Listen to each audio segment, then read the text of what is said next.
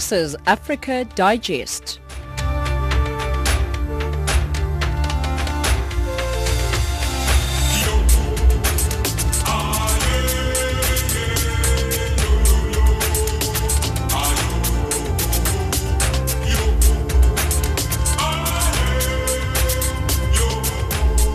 Hello and welcome to Africa Digest right here on Channel Africa where we give you news from an African perspective. We are coming to you from Johannesburg in South Africa and you can find us on 9625 kilohertz on the 31 meter band if you're in Southern Africa. I am Spumelele Zondi and I'm with Onele Nzinti, Tabiso Lihuku and Mosibudi Makura. Your top stories. Zimbabwe's Electoral Commission has announced a month-long extension to its voter registration exercise. The United Nations peacekeeping chief has condemned the DRC security forces for violently cracking down on protesters. Next month, the French government is planning to introduce legislation to expel illegal immigrants quicker and in bigger numbers. In economics, the Zambia Revenue Authority expects to collect more revenue from mining companies this year compared to 2017. And in sports, Nigeria to play England in a friendly match ahead of the 2018 FIFA World Cup. On Nzinti has your news.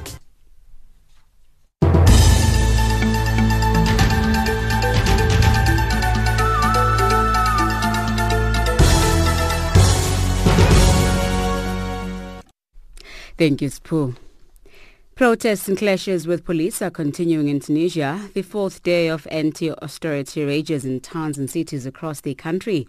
Anger has been building since the January 1st budget. The cash-strapped government raised prices including petrol and increased taxes on cars, phones and internet use. More than 300 people have been arrested in several locations including the capital Tunis. The army has been deployed to protect government buildings in the main city. The BBC's Rena Reports. The Tunisian Prime Minister has accused his political opponents of fueling dissent by calling for continued protests. There were violent clashes between the police and anti-austerity demonstrators in one area of the capital last night. And in the town of Thala, near the Algerian border, some set a national security building alight, according to witnesses.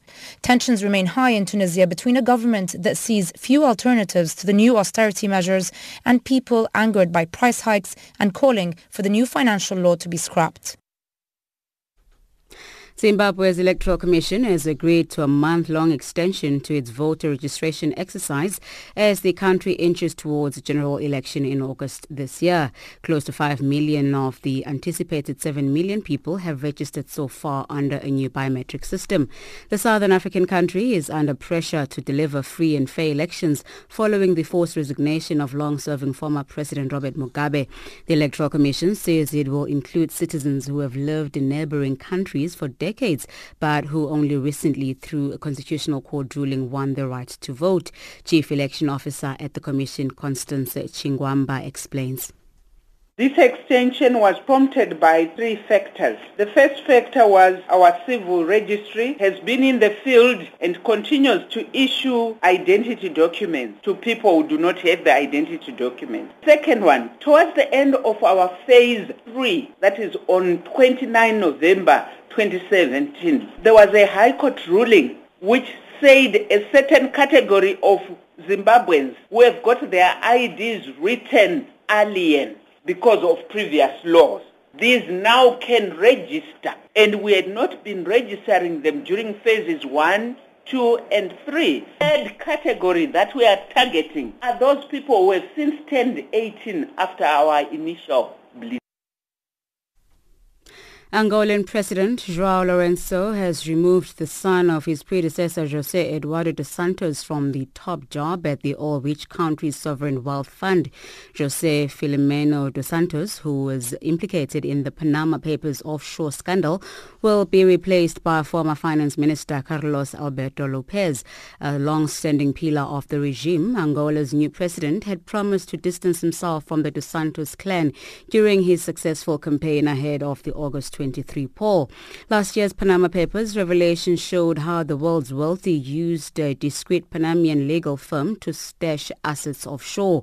Lourenço on Monday denied any tension with his long-serving predecessor after his first 100 days in office in which he removed many dos Santos relatives and friends from public office in an anti-corruption crusade. A regional bank official and the head of an African tech initiative both announced candidacies for the Malian presidency. There are hopes to unseat President Ibrahim Boubacar Keita, who has not yet said if he will seek a second five-year term, though he is widely expected to do so. Two candidates, Malian Army General Moussa Sinko Coulibaly and Kalifa Sanogo, the mayor of Mali's second largest city, Sikasso, have announced their bids. Keita has said that legislative and presidential elections will go ahead in 2018. And lastly, the Consumer Goods Council of South Africa has assured consumers that food sold at South Africa's major retailers is safe for consumption. It was reacting to the current listeriosis outbreak in the country, in which 61 people have already died and more than 700 cases confirmed. While the source of the outbreak remains unknown, the council has assured South Africans that before food is distributed to retail stores, it has to go through stringent safety checking processes. Matlo from the Council's Food Safety Initiative elaborates.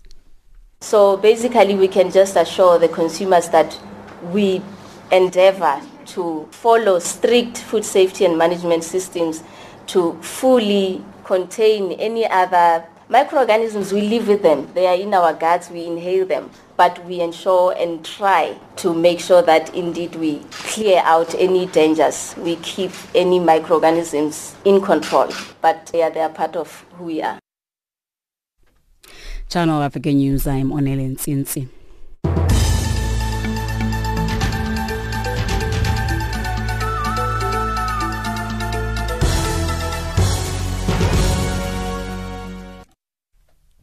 Thank you very much, Onele. Remember that you can find us on info at channelafrica.co.za if you want to send us emails.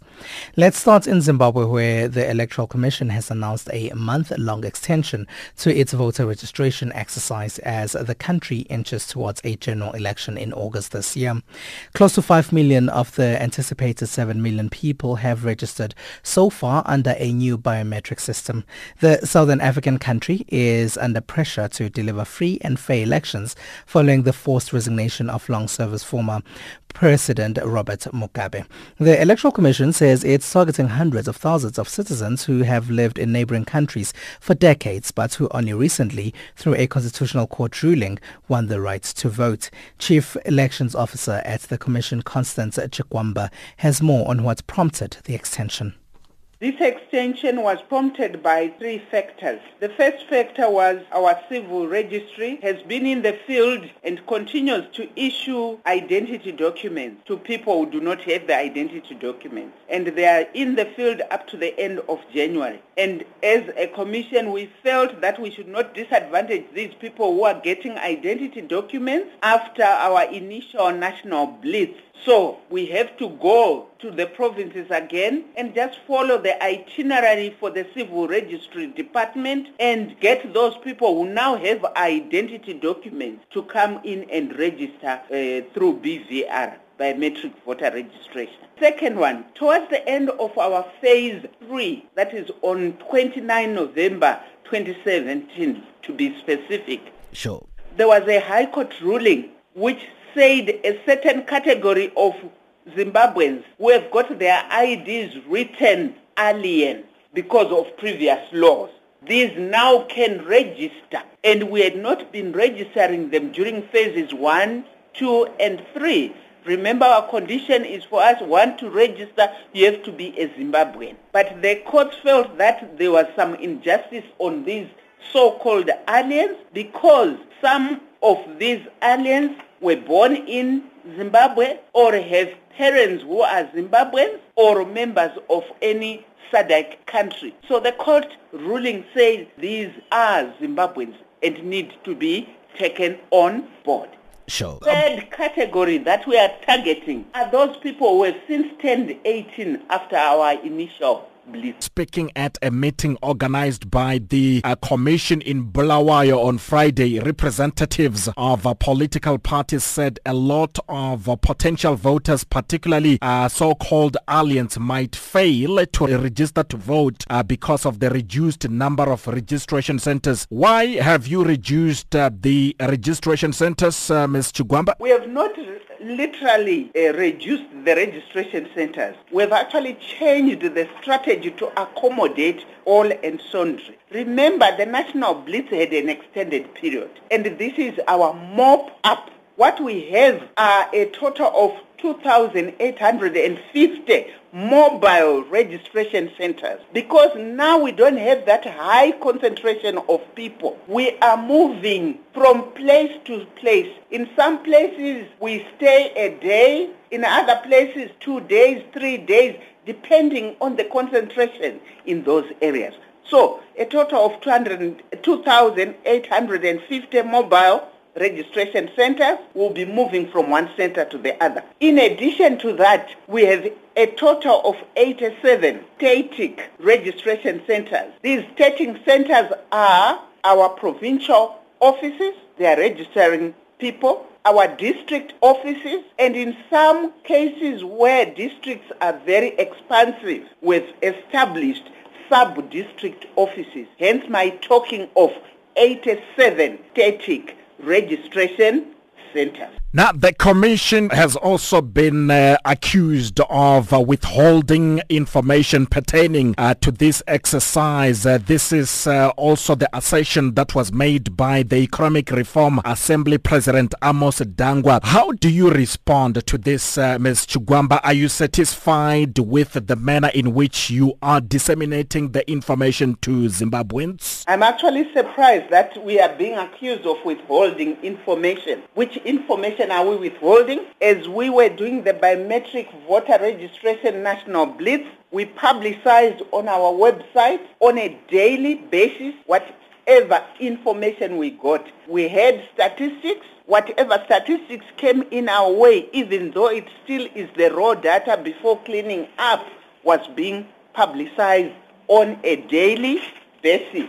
We held stakeholder engagements to brief them on what is happening. We really are surprised what information these people would actually want us to be given. Now, the country is under a lot of pressure, Ms. Chigwamba, to deliver free and fair elections following the forced uh, resignation of uh, former President Robert Mugabe. All eyes are obviously going to be on the commission uh, this year. Would you say you are ready as Zimbabwe's electoral commission to deliver free and fair election? Just following through this question and the previous ones. That's why we have nothing to hide as the Zimbabwe Electoral Commission. That's why we publish everything that we are doing. And for your own information, we are ever on radio and TV, local community radio stations informing people.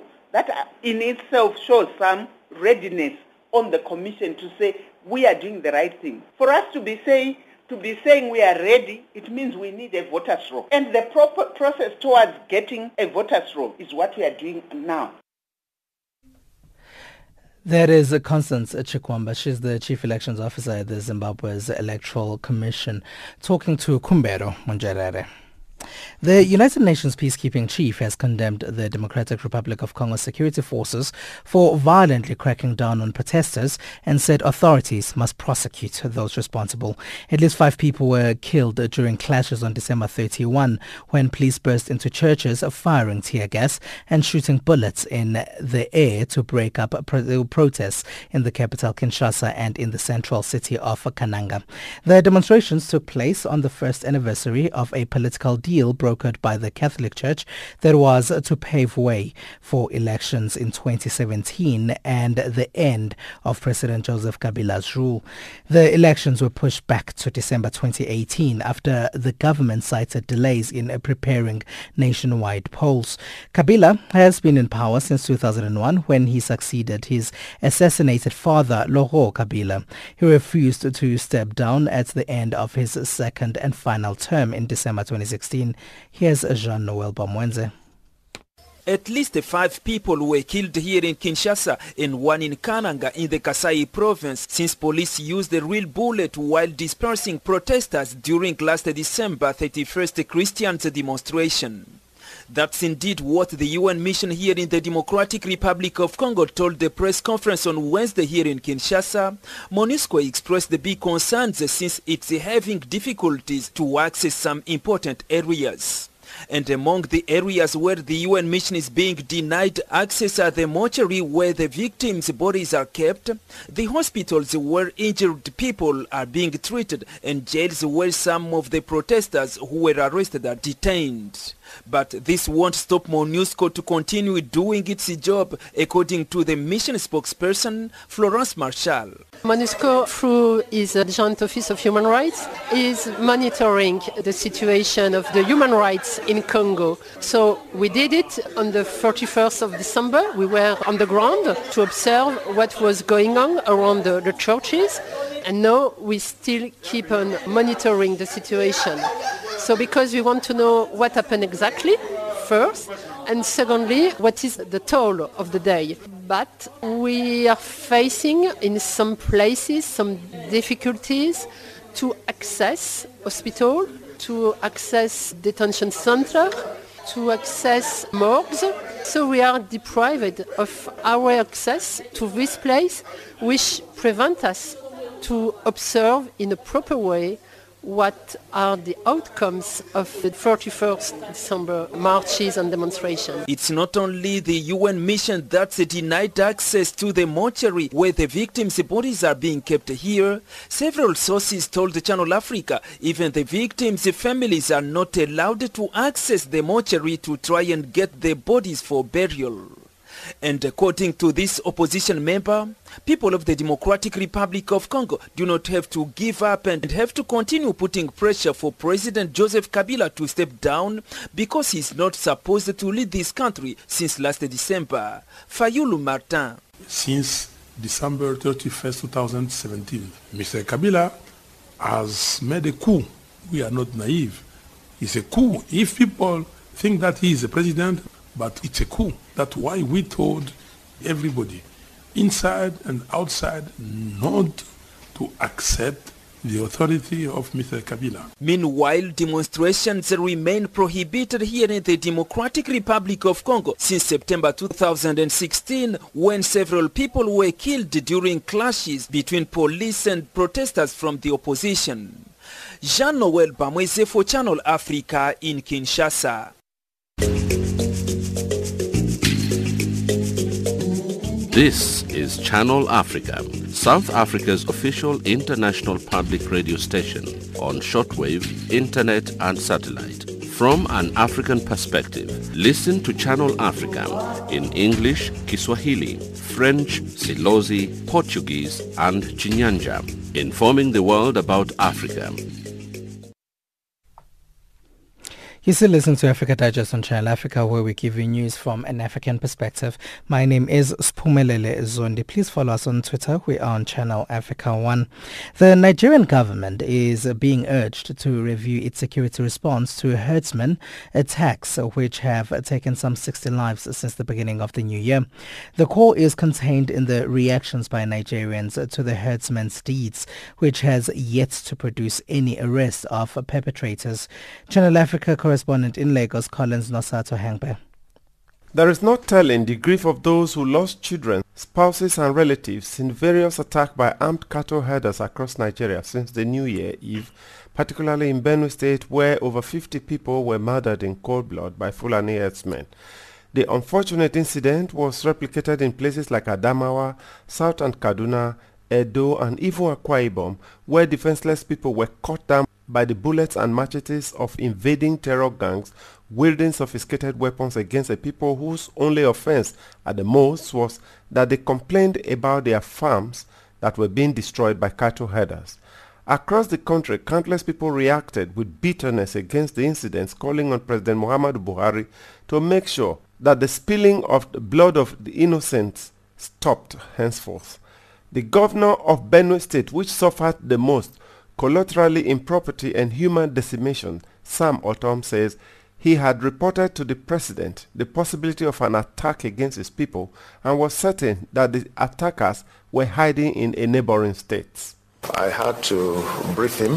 He's also doing further investigation to know the next line of action. For us, the way forward is ranching. We know where they are. As I talk to you, they are in Tungwa, in a way local government. That is where these people are camped and coming to, to attack people. And it's taking a different dimension. Viewing the delay in response from the federal government, Ungunan Adingi, a member of the Benue State Parliament, says there are reports that the attackers are not residents in Benue State and the security operatives have not arrested anyone for the crime.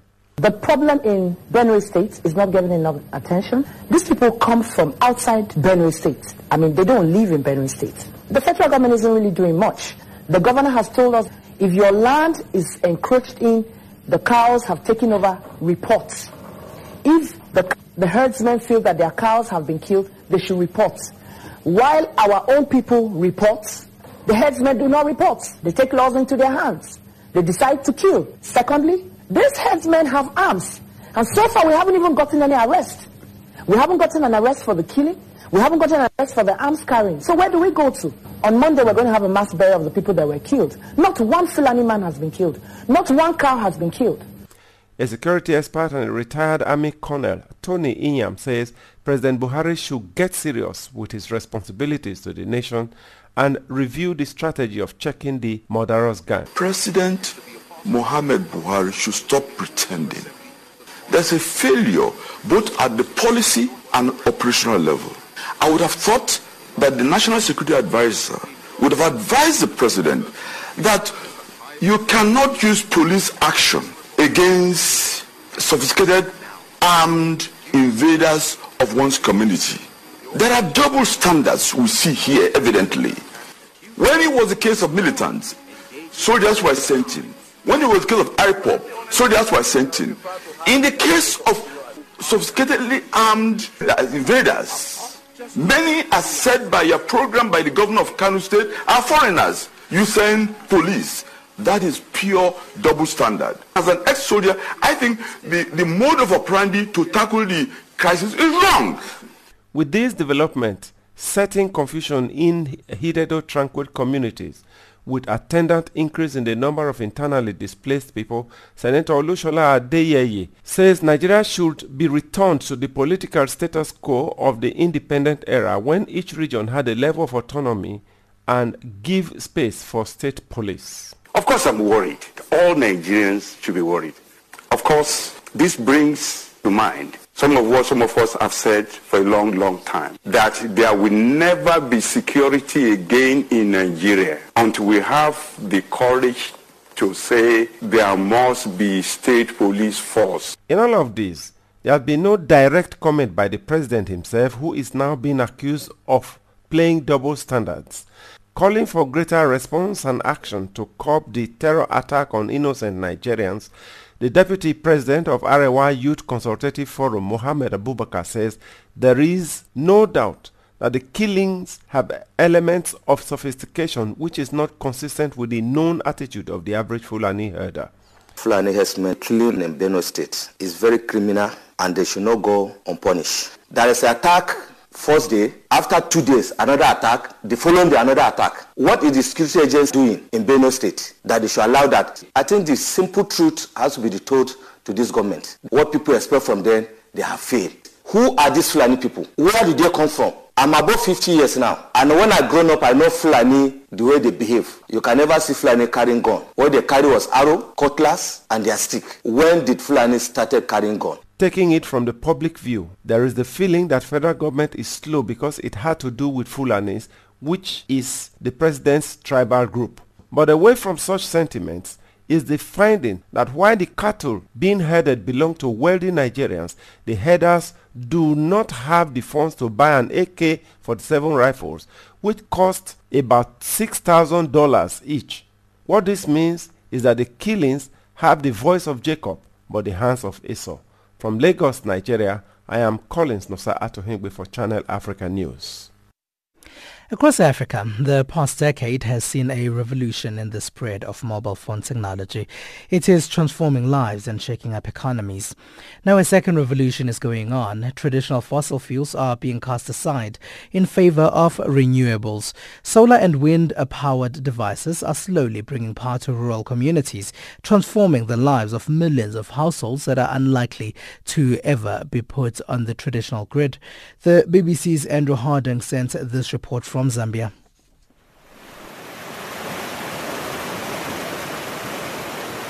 A flooded stream, a broken bridge, and a solitary figure wading through the swirling water with a bright yellow box on her head. It was frightening. So it's like the bridge is not able to hold all the water, so the water is going upland. We're deep in rural Zambia, where Judith Setwala has started work as a solar power saleswoman. I've been watching you crossing with your shoes in one hand and your precious box with the solar system on your head. Yes, this one has to be on my head. I really need to protect this because... It's as if Africa's past and future are meeting on this muddy path. The continent's old, crumbling infrastructure being overtaken by new technology.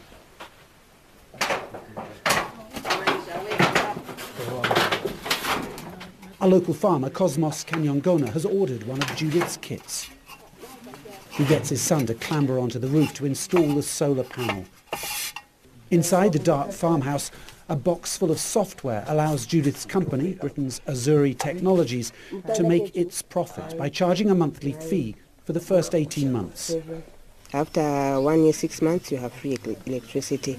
Because normally people use candles or kerosene. Yeah. No. And it's expensive, isn't it? Yes, it's expensive. And others use those lamps which you need to buy battery. And it's very expensive to buy batteries each and every time.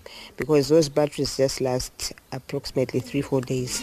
And they, they need to buy new batteries. So with these, the idea is that you pay off the cost of the unit within 18 months. Yes. And then it's yours? Yes. So you have free electricity? After one year, six months, you have free electricity. It's much better in a place like this not to be dependent on a government system of electricity.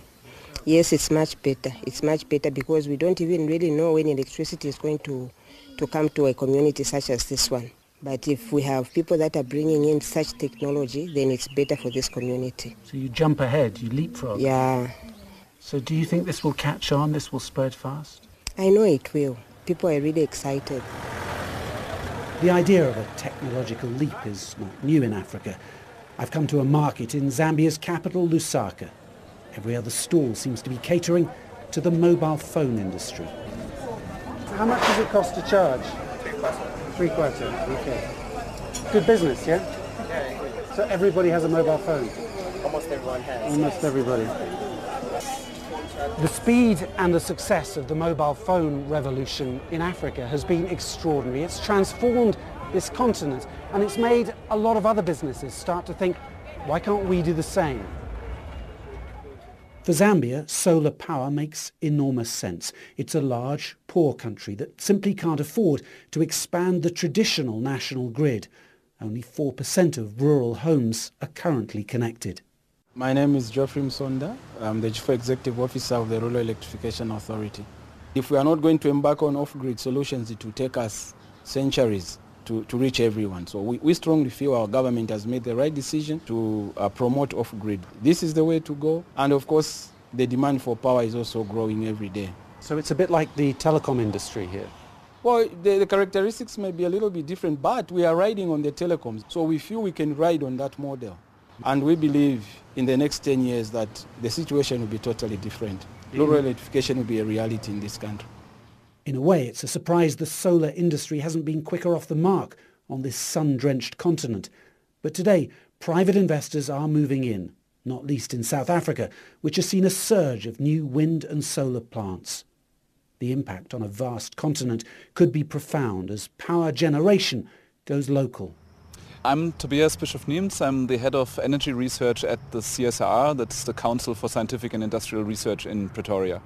We see the continent being electrified not on the basis of large central power stations with large transmission grid, but rather on the basis of smaller microgrids, couple of megawatts in size, which eventually all will be interconnected but that grid will look very different to the one that we know today. And it's going to transform this continent.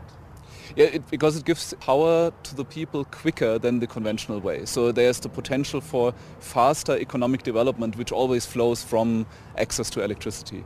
Probably in the next five years, we will see, after we have seen the economic tipping point, I think the mindset tipping point will now occur, and then the doors are open for mass rollout of uh, these technologies.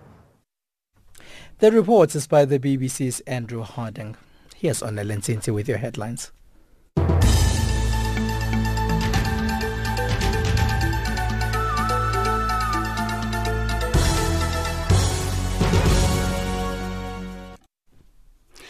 Protests and clashes with police are continuing in Tunisia. The fourth day of anti-austerity rage in towns and cities across the country. Zimbabwe's Electoral Commission has agreed to a month-long extension to its voter registration exercise. And Nigeria allowed for mass burials for farmers killed in herder clashes recently. Channel Africa News, I am Onel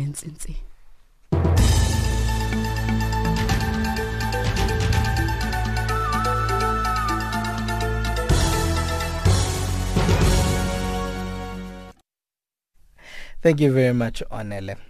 Now, foreign nationals staying in South Africa's northwest province say they fear for their lives after several houses belonging to migrants were torched in the city of Rustenburg. Chaos brewed from Monday after violence erupted at a local taxi rank where it is alleged that taxi operators and community members attacked foreigners in an effort to rid the area of drug dealers. Calm has uh, been restored in the city, but the foreign nationals say their safety is not guaranteed. Here's Selena Dobong. Nigerian national Tony Obiekwe left the city of Rustenburg early on Wednesday to a place of safety out of fear for his life. He left behind his South African girlfriend and daughter, but says it is better to lie low for a few days. He joins a number of other foreign nationals reported to be in hiding following the attacks. Obiekwe's brother was admitted to a local hospital after a mob of angry residents attacked and injured him. One of my brothers is hospitalized in Port Kruger. They beat him so much. They beat him very well. Doctors say he's not going anywhere because they have to examine him very well because he has a lot of injuries in the body. I, I have family members there and I have also a daughter in Rustenburg there, but you know, he stay with the mother for now. So I'm just running for my for my safety. Everybody's running away. I have to be sure of safety first before I go back to Rustenburg.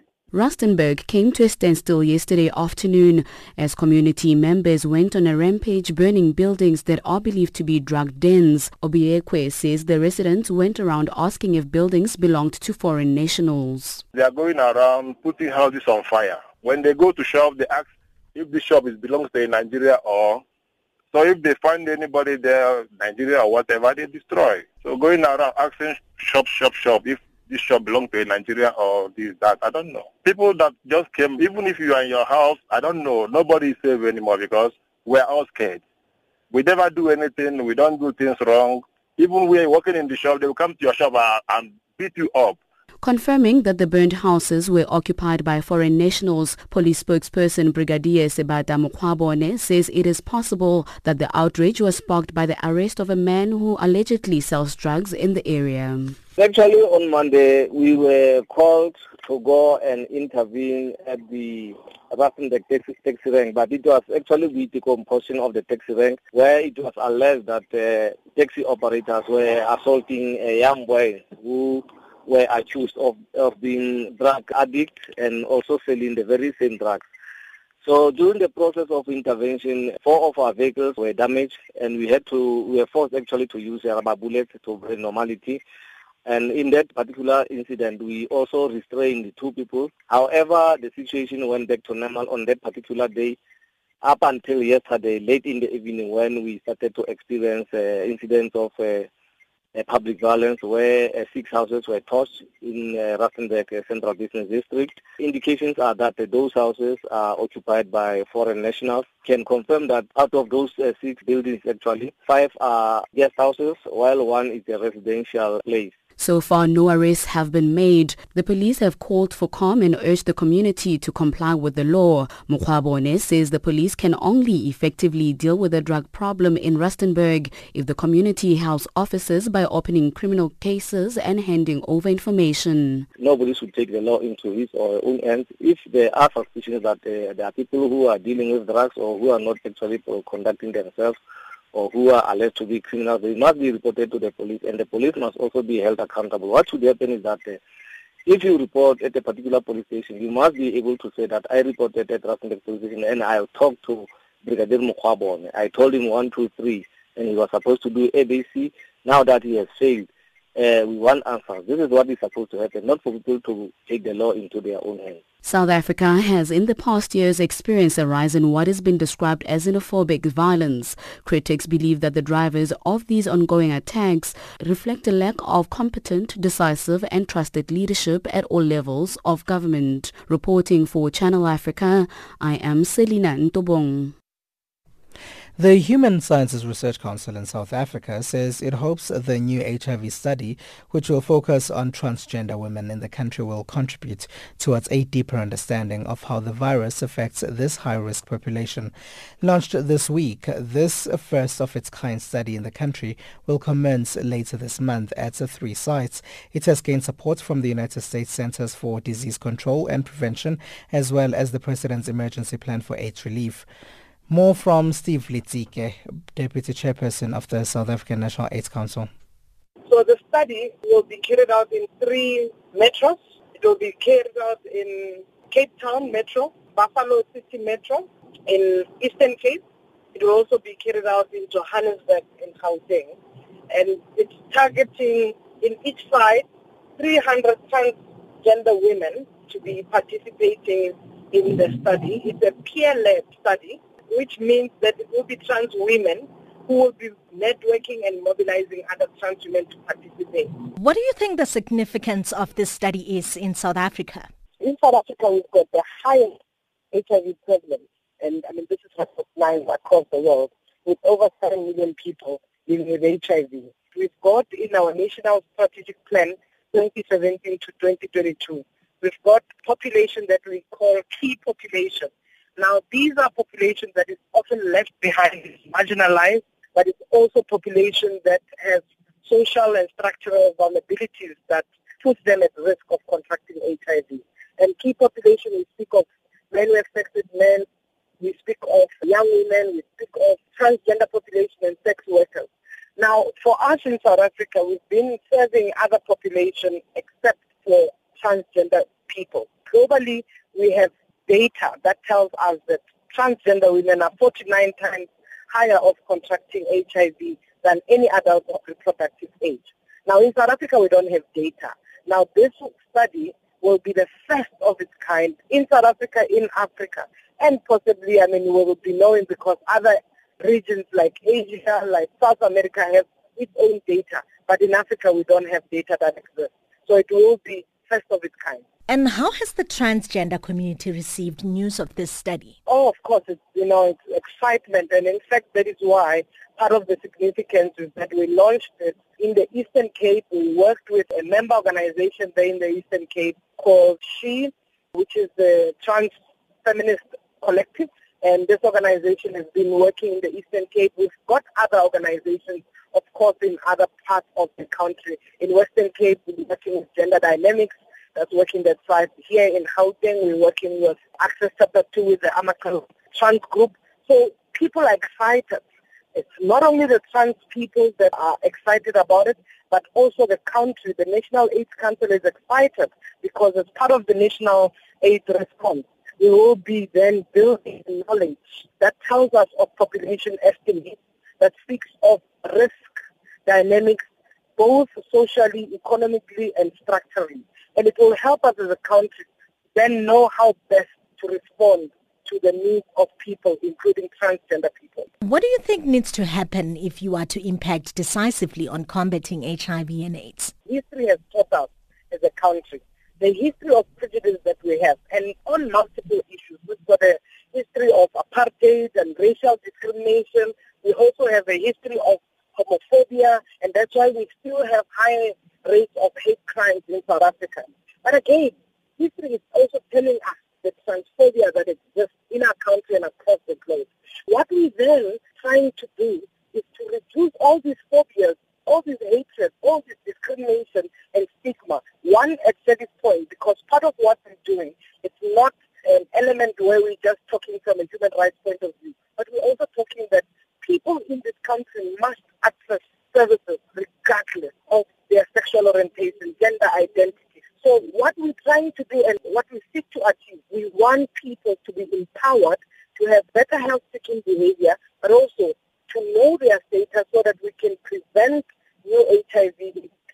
We can treat HIV as we can, like we have all these strategies in the country. And why are we doing this? We are responding as a community, but also as organizations. We've got a national plan. We are contributing from civil society, from academia. We're trying to contribute to what the national plan speaks about. And when we do so with those knowledge, government will be able to respond. In that, we are also helping government to be accountable to all the citizens of this country. And just finally there, what could possibly hinder the success of this study and how do you plan to deal with such challenges? First is that it's very imperative that we reach out into the knowledge, we reach out to the education because a lot of people don't know what transgender is. These are terms, you know, like when you speak about broad LGBTI, these terms came in. Now, you're speaking about people who don't necessarily identify with the gender or in fact with the sex that were assigned at birth.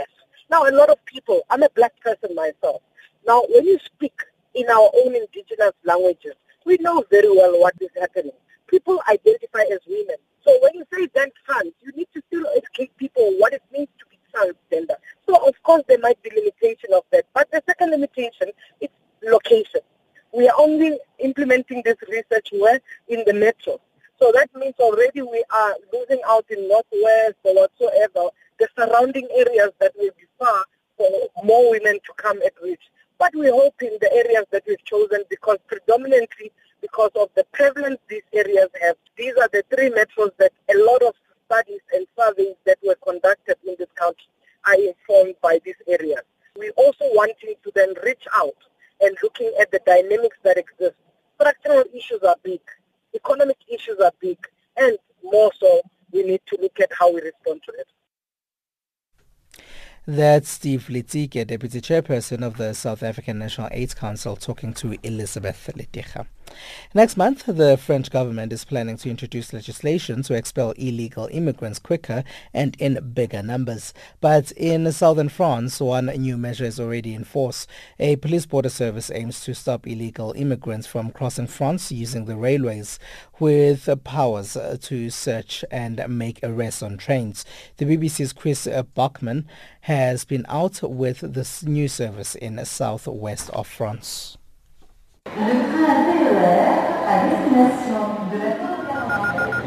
Well, I've just got onto the train and we're headed to a town called Auch. There's five police officers with me and they're about to carry out some controls and identity checks on the passengers and they're going to try and see if there's anyone here who may be actually an illegal immigrant riding on this train. Merci, monsieur. Merci à vous. Passez une bonne journée. They move quickly through the train asking for ID documents. Most acquiesce. A woman with a scruffy dog and foreign accent doesn't. She can't provide an address. She's lost her ID, but she does have a medical card with a social security number. Non, je n'ai pas sur moi, elle est en train de se faire refaire. Et je vais la voir bientôt pour perte.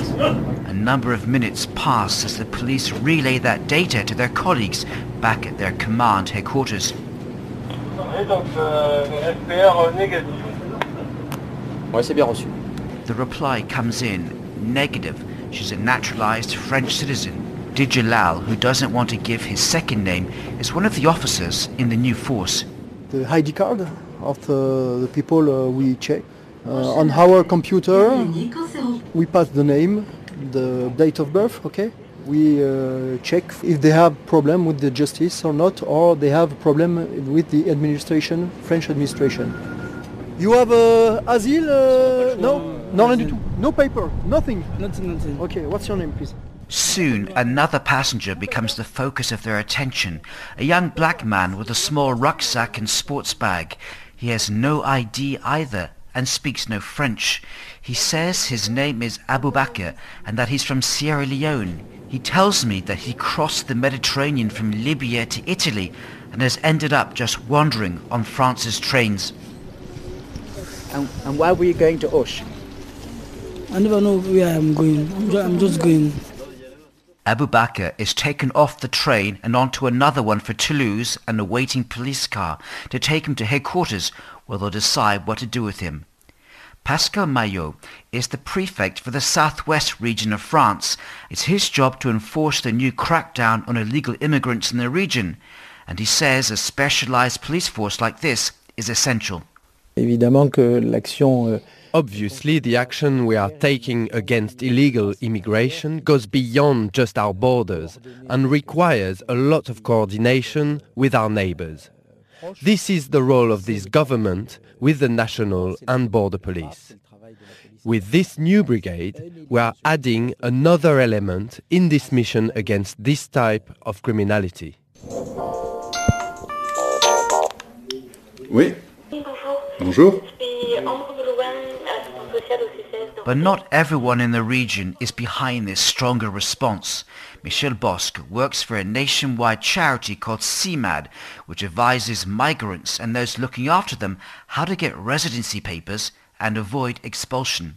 There is popular demand for everything. Uh, today there, there's such a state of um, political hysteria that actually many people, I hate to say it, but many people are ready for everything. They are ready for accepting a reduction of their basic freedoms.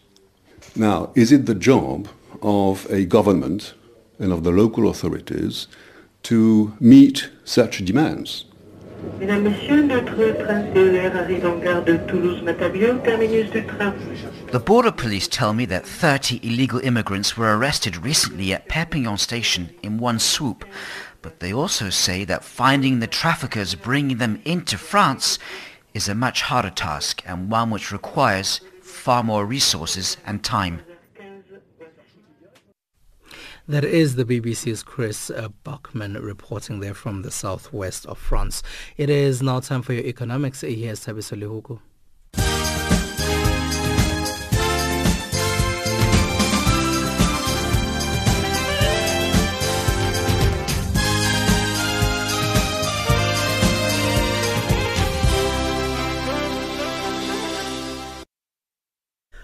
Good evening. South Africa's Finance Minister Malusi Gigaba has emphasized the need for a common understanding at national and provincial level on what socio-radical economic transformation is. Gigaba was addressing the progressive youth business of the Eastern Cape province. Gigaba emphasized the need to ensure that the youth don't wait for handouts but are actively involved in policy making to transform the economy everybody's responsibility to contribute our two cents ideas to what is it that we seek to achieve as we move forward. Generally, we have an idea. We seek social emancipation. What does it mean? How do we get it? What do we do? Which social forces must be mobilized? What are the challenges we are going to confront along the way? Who is standing with us who is standing against us, how do we engage all of them so that we can create sustainable and decent jobs, scale the youth and future generations, and empower the black majority economically so that they become fully emancipated? Entrepreneurs say there are obstacles in accessing the economy. And one of the biggest challenges that uh, black businesses face or youth in business tend to face is the issue of uh, funding which is which is which is a big one. And if they don't necessarily have issues of funding, then some businesses tend to have issues of uh, access to markets. It's hard as a young black woman in private sector, so I'm hoping that radical economic change will bring change in that. Most companies would rather support the whites than us. The Zambia Revenue Authority expects to collect more revenue from mining companies this year compared to 2017 after copper prices rose above 7,000 US dollars per ton. ZRA Commissioner General Kingsley Chanda said at a media briefing the authority was targeting a revenue to gross domestic product ratio of 17% this year. A Reuters poll indicates that South Africa's Revenue uh, Reserve Bank will leave interest rates unchanged at its uh, January 18th meeting, despite a much firmer rand suggesting further easing could come from the bank. The South African Reserve, um, the South African rand rather, currently around 12.43 per dollar, has gained almost 8% in the last six months, with most made after South Africa's uh, Deputy President Cyril Ramaphosa was voted leader of the African National Congress in December. The US dollar trades at uh, 1240 in South Africa. It's at 966 in Botswana and at 105 in Zambia. It's also trading at 73 pence to the British pound, 83 cents to the euro, gold $1,318, platinum $972 an ounce. The price of Brent crude oil is at $69.15 a barrel. I'm Tabiso Lohoko for Channel Africa.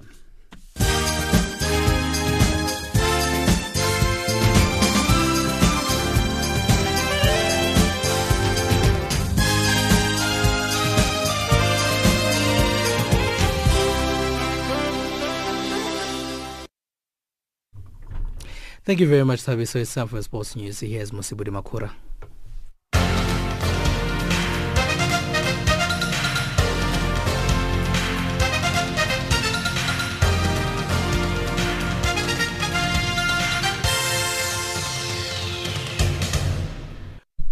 Good evening, sports fans. And starting off with football news, Nigeria's coach Gernot Rohr believes England will give his players the ideal test for, or rather, um, of their readiness uh, for the World Cup when they meet in a friendly match in June. Now, the Super Eagles take on the um, the Three Lions at Wembley Stadium on the 2nd of June in preparation for the tournament in Russia that kicks off on the 14th of June. Now, Rohr described the fixture as good news for himself as well as the entire team and says Gareth Southgate's side are very strong presently and will give them a good match. Now, Nigeria are in Group D at the World Cup alongside Croatia, Iceland, as well as Argentina, while England have been drawn alongside Belgium, Panama, as well as Tunisia in Group um, G. Back home, South Africa's under-20 women's national team coach Maude Khumalo says experience will work towards her side in the third round of the 2018 FIFA Women's Under-20 World Cup qualifier against Nigeria. Now, the first leg of this crucial tie is scheduled for the Old Peter Mokaba Stadium in the Limpopo province on Saturday afternoon. Kumalo says she's going to rely on the experience of the girls from the under-17 team and captain Linda Motlhalo, who has been with the senior team Banyana Banyana now, the coach adds that there's a lot of maturity in the side. It was never easy to reach this stage, but um, as for my team, like um, I have more experience than I had it before when we faced Nigeria. So those players that are uh, from under 17, they also once play with Nigeria, so they have that experience. But now it's it's, uh, it's time to show the maturity in the game in terms of how they display their talent and everything. So I think for now we, we're ready for them. Yeah. This game is all about the mental, the, the mental strength and uh, uh, working, working together as a team. So for me, as long as they are ready mental, because of last time they were in the verge of writing exams when we were qualifying for these games, they were writing exams and so there was so much pressure on them. So since well now one thing is out of the way, they are now more focused on what is at stake on Saturday. Basetsana need to beat Nigeria at home and away in two weeks' time to book a flight to the World Cup um, showpiece in France that is set for August this year. Now, Khumalo says much um, as Nigeria is a tough opponent, her girls need to also believe in their abilities and talent. As far as the approach is concerned for the match on Saturday, Khumalo says Basetsana need to contain their visitors to deny them an away goal. We need to contain them so that they don't get that goal because I know they will want to go all out to get the goal because, you know, the, the, the away goal rule. So, but now we know that if we, like, we contain them, frustrate them in a sense that when we win the ball, we attack them and we get the goal. So, but we know, also know that when we need to attack to defend and defend to attack, so it goes both ways. Yeah. When you your team score goals, it gives them uh, confidence you know? And then you could see okay now they are scoring goals. Let me look at what i can do to help them in their, in their shortcomings especially when we defend or when we lose the ball what do we do? So you work on those things. It's a blessing in disguise for me because of they have that mentality of going forward.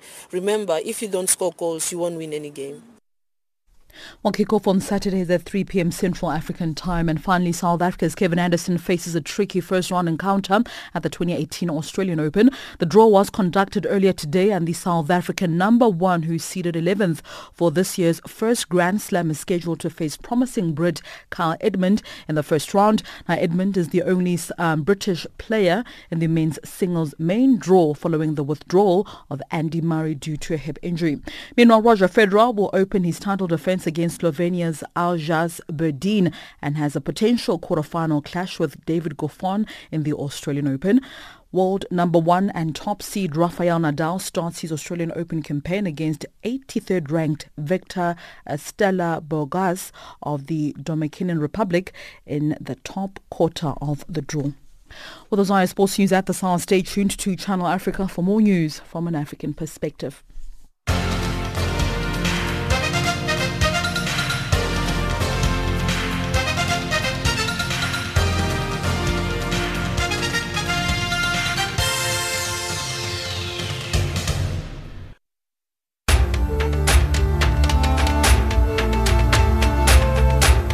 This is Africa Digest.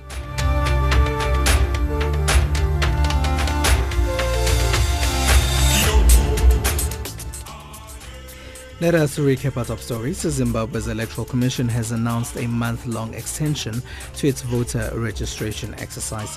The United Nations peacekeeping chief has condemned the DRC security forces for violently cracking down on protesters. Next month, the French government is planning to introduce legislation to expel illegal immigrants quicker and in bigger numbers. That wraps up Africa Digest. From myself, Spumelele Zondi, producer Tracy Bumgod, technical producer Dumelo Mokwena, and the rest of the team. Thank you very much for listening. Send us emails, info at channelafrica.co.za, info at channelafrica.co.za, and SMS from plus two seven eight.